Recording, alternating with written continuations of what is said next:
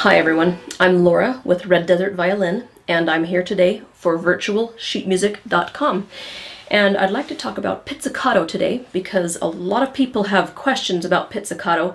It's fairly simple but there's a lot of things you can do with it and and sometimes the notation is confusing to people so we're just going to give you a crash course on pizzicato. There's three basic kinds of pizzicato. One is with your bow hold intact.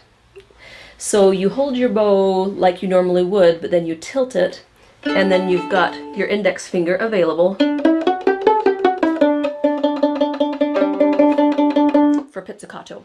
Okay, so that's one way.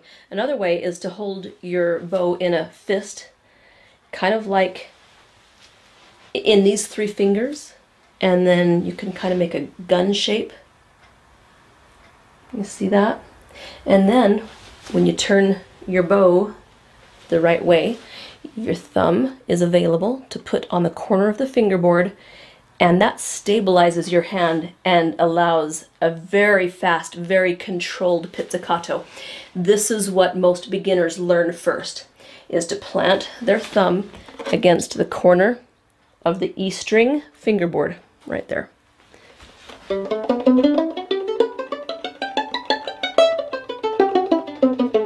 It's just very fast and very controlled. This has a little bit less control.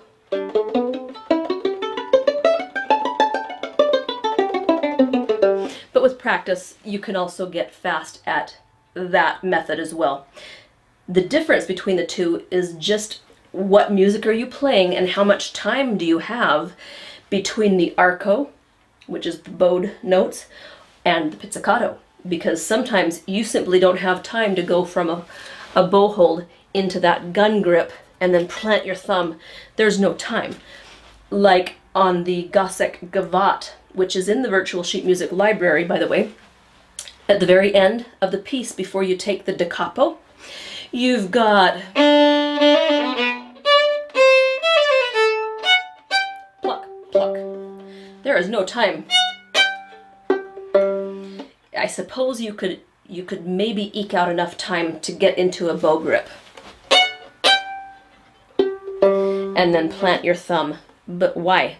Because then you have to go back to your bow hold for the da capo. So, that's only two pizzicato notes. It's very advisable there to just go... Nothing changed in my bow hold. I just tilted my bow so that my horsehair was facing me. And I did my two pizzicato notes, and I'm ready for the da capo. My bow hold is not disturbed. But there are pieces in orchestral repertoire and solo repertoire that have a long spell of pizzicato. And when that's the case, some people choose to put their bow down completely on their music stand and they plant their thumb on the corner and then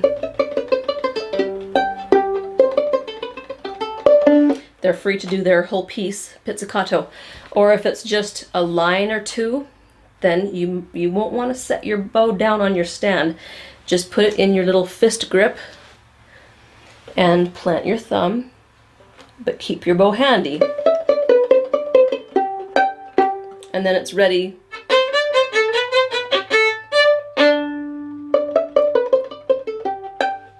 This little piece, Gavotte by Gossec in the Virtual Sheet Music Library, is a really convenient way to practice going back and forth between arco and pizzicato. I would start with one or the other. Let's just say it starts pizzicato. Arco. Pizzicato. Arco. Then maybe you decide you're not going to go into the little pistol grip anymore. You're just going to keep your bow hold handy. So, pizzicato, arco, pizzicato. Do you see the difference between when I was going into my pistol grip and when I was keeping my bow hold intact? I know I do it very quickly, and you can too with practice. It's, it gets lightning fast. Okay, so I've only talked about the two kinds of pizzicato. There's a third kind, and that is left-hand pizzicato. And it is usually designated with a little plus sign or a little T over the note. And that means you're not supposed to do it with your bow hand. It's meant to be done with your left hand. Probably the most famous example of left-hand pizzicato is Sarasate's music, specifically the Zigeunerweisen by Sarasate. And I haven't played this since my graduate recital in college, but I'm going to play it slowly so that you can see what it looks like and what it sounds like.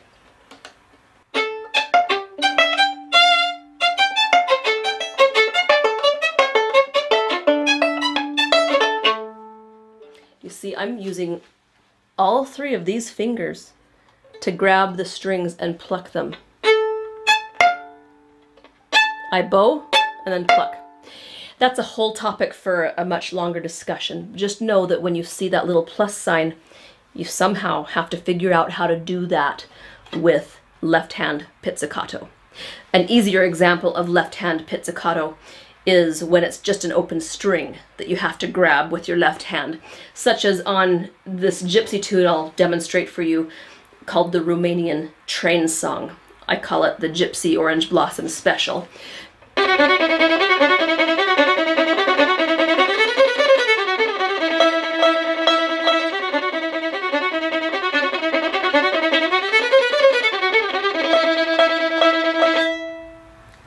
but that's more of an advanced example. Left-hand pizzicato is quite a bit more advanced. If you're just learning pizzicato, just work on going from bow hold to pistol grip pizzicato, bow hold to pistol grip, and then work on going from bow hold to just tilt your bow and pluck with your bow hold intact. Those are two very, very good skills that'll serve you very well until you get advanced enough to start messing around with Sarasate and things like that. All right, that's it for the pizzicato, and go ahead and post your questions below. I'll answer them personally. Thanks for watching, and I'll see you next time.